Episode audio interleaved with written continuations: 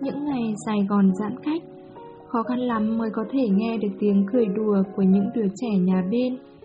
Khó khăn lắm mới được nghe tiếng vọng ù ù từ những chiếc máy bay trên tầng mây xa tít. Khó khăn lắm mới được cầm trên tay những nhành rau mơn mởn.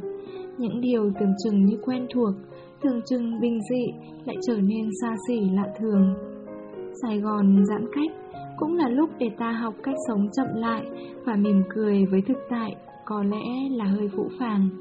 Chỉ cần giữ tâm thế lạc quan, yêu thương thật nhiều, sẻ chia thật nhiều và thấu hiểu thật nhiều, lòng át tự an và hồn át tự nhàn.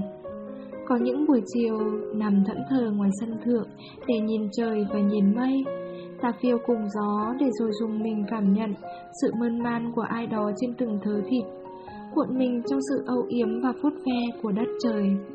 Cứ thế, ta thả hồn vào những thanh âm ảm đạm ngoài kia.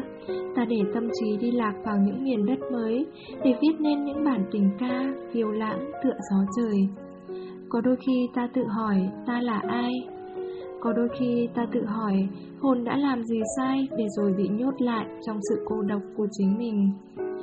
Chỉ là ta gọi cô độc là niềm vui với ta, cô độc không phải là chấp niệm mà là lựa chọn. Ta vui với nỗi cô độc của chính mình, Để khi với tay chạm đến những nỗi niềm xa xăm, thầm kín, Ta lại miên man, Để hồn lạc lõng trong những khoảng lặng không tên. Và ta gọi đó là nốt lặng của chính mình.